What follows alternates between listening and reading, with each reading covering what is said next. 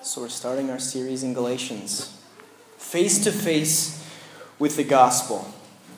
Paul wrote this epistle, this letter to the church that he originally planted in Galatia.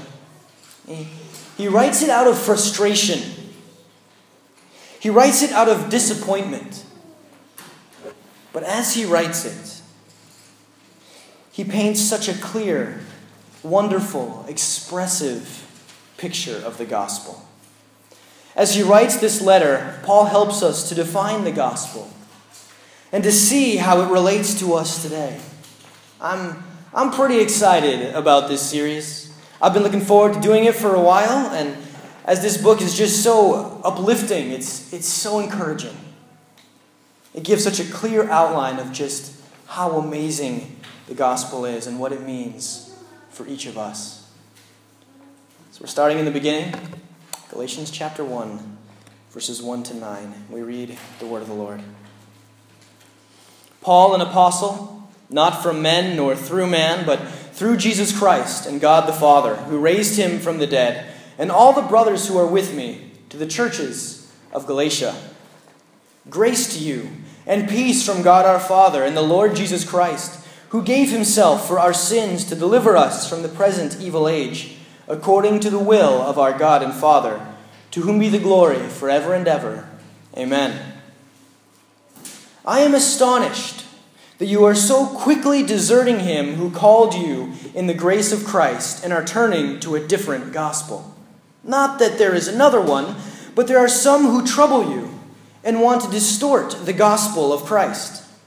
But even if we or an angel from heaven should preach to you a gospel contrary to the one that we preach to you, let him be accursed. As we have said before, so now I say again if anyone is preaching to you a gospel contrary to the one you received, let him be accursed. Let's pray. God, we thank you for your word, for your word is truth. Lord, I pray that you would speak through your word today that you would perform the miracle that feeds our souls. Pray this in your name. Amen. So there's, there's a lot going on in the opening paragraphs of this letter. What stands out the most initially is Paul's tone. He's not happy. He gives his introduction, which is pretty solid, by the way, and we're going to take a look at that uh, a little bit later here. But once he's done introducing himself, he uses the phrase, he says, I'm astonished. I am astonished. And if you read any of the other epistles, if you read like Ephesians, uh, Corinthians, you know, you read, read any of the other epistles, you'll see that Paul introduces himself much the same way.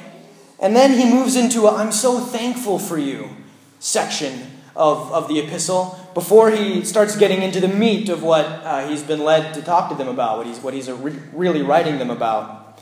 But in this case, we get a straight up, I am astonished. Scholars tell us that this is a strong rebuke. They tell us that this is a slap in the face to the Galatians.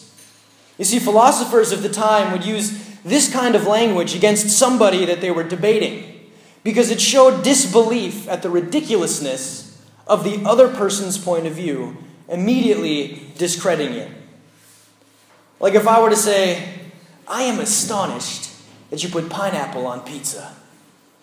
Pineapple doesn't belong on pizza, right? Just, it just doesn't go there. Or, or I'm astonished that you think that Iron Man is a superhero. He has no powers, he's just a smart man with a bunch of money. This is how you speak to an opponent, right? This is, this is how you speak to somebody that you're coming against, somebody you're trying to discredit, somebody you're trying to debase. Yet, this is how Paul opens his letter to the Galatians, a church and people that he loves, that he cares deeply about. So, what is going on in Galatia that causes Paul to use such harsh language? Galatia had a problem. There was a social and ultimately racial divide taking place in the church there.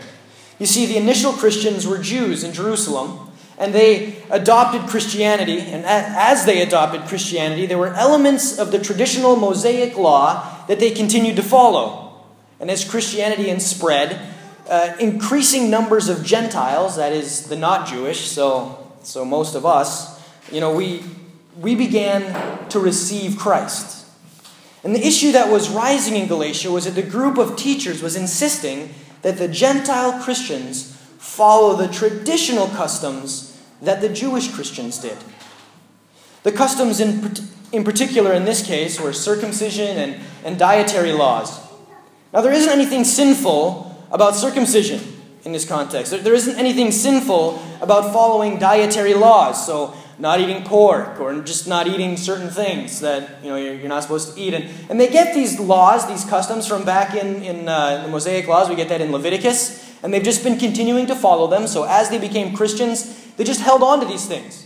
They just held on to the importance for them of, of circumcision. They held on to the importance of, of not eating pork and, and making sure that you know, they're, they're, doing, they're, they're eating properly. They're eating according to the, the way that they were supposed to be eating in, in Leviticus. There's nothing wrong with those particular traditions. They become an issue when the teachers were saying that you couldn't be a Christian without following those laws or those traditions. They were adding extras into the gospel that Paul had given to them, that Paul had preached to them. So then, I guess part of the question could be well, how do we know that Paul's right and that they're wrong? I mean, they're, they're getting it from the Bible, right? They're getting it from their Old Testament text. They're getting it from, from word that, that God was given to them. So how do we know that, that they're the ones that are wrong and that, that Paul's the one that's right? So let's, let's go back up a little bit. Let's take a look into exactly how Paul introduces himself in this passage. Paul, an apostle, he writes, not from men, nor through man, but through Jesus Christ and God the Father who raised him from the dead. Now, apostle in the, in the Greek means sent, the sent one. And when we talk about apostles from the Bible, we're talking about someone who is sent with immediate authority from God. Paul's phrase, not from men nor through men, derives from the uniqueness of the first apostles. I mean, today it is still the Holy Spirit who calls a person into ministry, and that person's authority ultimately comes from Jesus' word in the Bible. But in the case of pastors and missionaries and elders and, and those in lay leadership, we've been appointed by man. It is an elder board or a joint board that calls a pastor, it's a council that sends missionaries. It's a church leadership that calls and installs lay people into ministry positions. While we lean on the Spirit for guidance, direction, and wisdom, it is man who appoints in those situations, in our, in our situations today. But that was not the case with the first apostles. And Paul is making this very clear. He wants the Galatians to remember where his authority comes from. He was not sent by man. He was not appointed by man. He was commissioned and taught directly by the risen Jesus himself, as we read in Acts chapter 9, verses 1 to 19. This means that his divine teaching is the standard. It's the standard for judging what is God's teaching and direction and what is contrary to God's teaching and direction. Even an apostle cannot alter, reverse, or add to the message of Christ. What he says is not the result of his study or his research, reflection, or wisdom. It is God given and both unchanging and unchangeable. So Paul has laid forth his credentials. He said, I realize that you're stuck on what was going on back there. But we're moving forward, guys. And this is the gospel. This is the truth. What I have delivered to you is reality. People are coming in and they're distorting it, they're messing it up. The gospel that Paul preached to them was a Christ alone gospel. That Christ is all we need. That nothing needs to be or can be added by man to improve on what Christ has done. That belief in Jesus is enough. And these teachers were saying that belief wasn't enough. They were saying that something needed to be done on the part of the individual in order to truly be a Christian. Christ in this context is no longer good enough. It's a Christ plus something else gospel, which is what Paul is referring to in verse 6 when he says that they are turning to a different gospel. When we try to add something to the gospel, it's no longer the gospel. If it is dependent on works of man, then it is no longer the gospel, it's just something else. And this is what was causing the divide in Galatia. It wasn't the traditions themselves, it wasn't the dietary laws, it wasn't the circumcision, it was the twisting of the gospel. It was applying the traditions in inappropriate ways, cheapening and ultimately spitting on Christ's work on the cross. Telling God that what he did wasn't enough. You know, we need to do something as well. That we can somehow add to perfection. And what's more, that we need to. Martin Luther put it this way in his commentary on Galatians. He writes There is no middle ground between Christian righteousness and works righteousness. There is no other alternative to Christian righteousness but works righteousness. If you do not build your confidence on the work of Christ, you must build your confidence in your own work. If you do not build your confidence on the work of Christ, you must build your confidence in your own work. And so we are left with two truths. The first that we are too sinful to contribute to our own salvation. We need a complete rescue. And the second, that we are saved by belief in Jesus' work, plus nothing else. His work alone. A gospel that deviates from these two truths is not the gospel. And so that's why Paul comes out the gate so strong. For as we read in verse 6, to turn to this other gospel is to desert and lose Christ, the whole reason for our hope. This is a fight he can't afford to lose. Everything is at stake in this debate.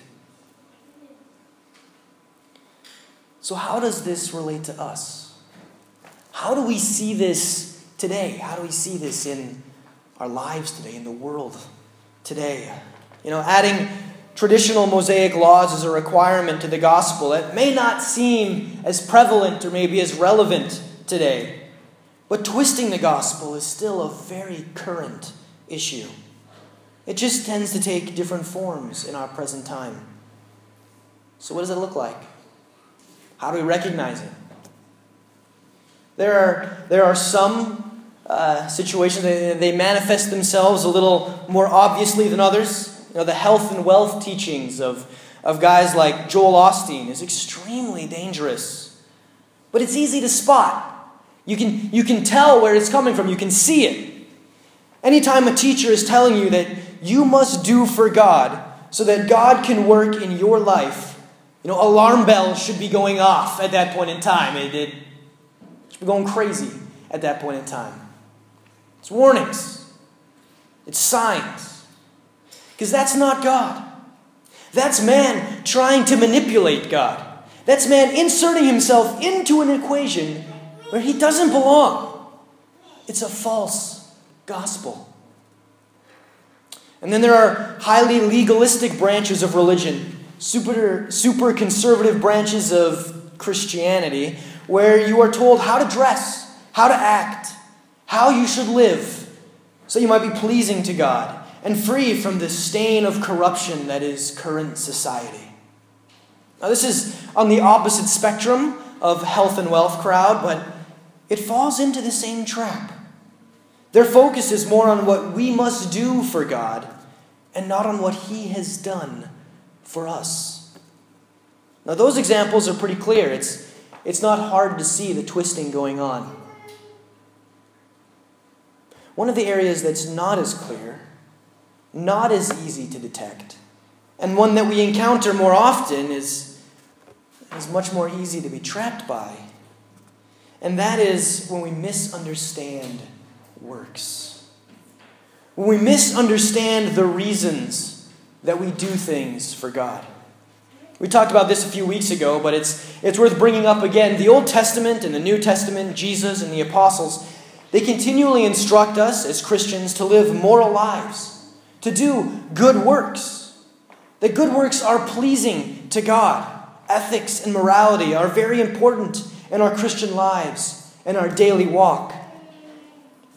But they are not salvific, meaning that our salvation is not dependent on our works.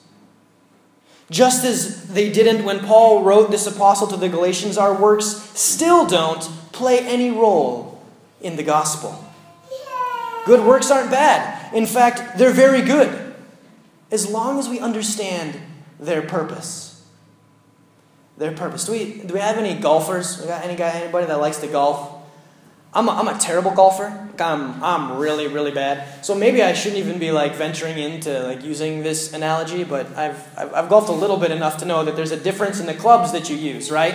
So when you, when you go up to tee off, you got your like big like one wood or, or three wood or whatever, and it's just a, it's a big thing. You got a lot of space. It's, I, I like those personally because there's a lot more like, surface area for me to connect with the ball. Typically I shank it one way or the other, but when you've got a, when you've got a club, it serves a purpose.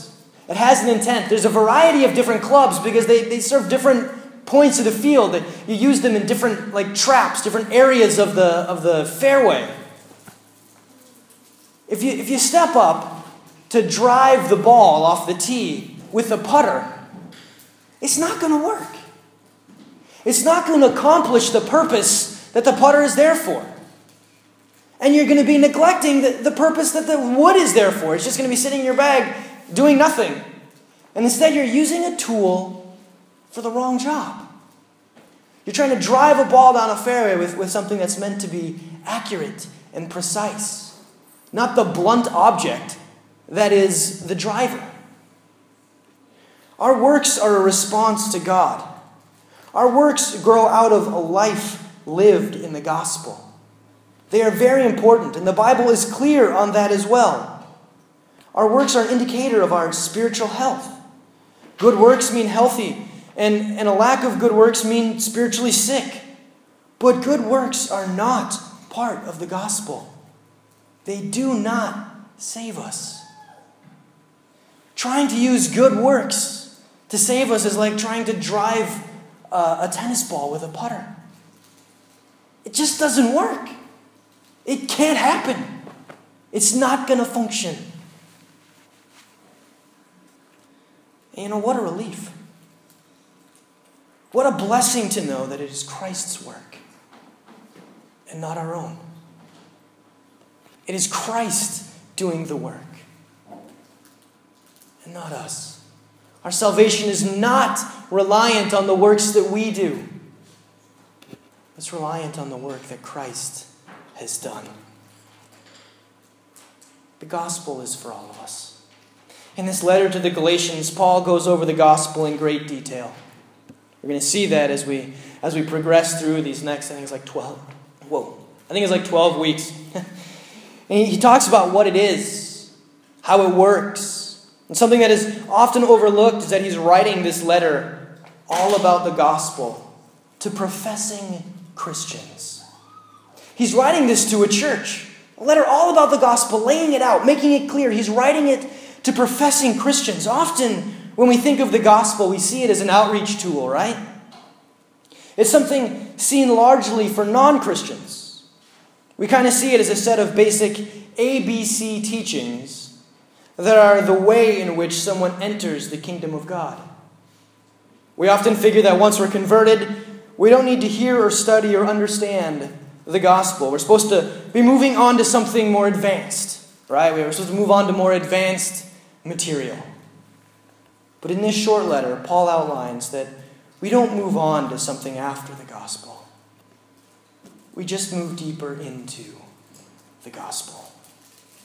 The gospel is not only the way to enter the kingdom, it is the way to live in the kingdom. It is the way that Christ transforms people, churches, and communities. The gospel is for all of us old Christians, new Christians. It is the way that we live in the kingdom of God. as we leave today, as you leave here today, know that God has made a way for you through the gospel.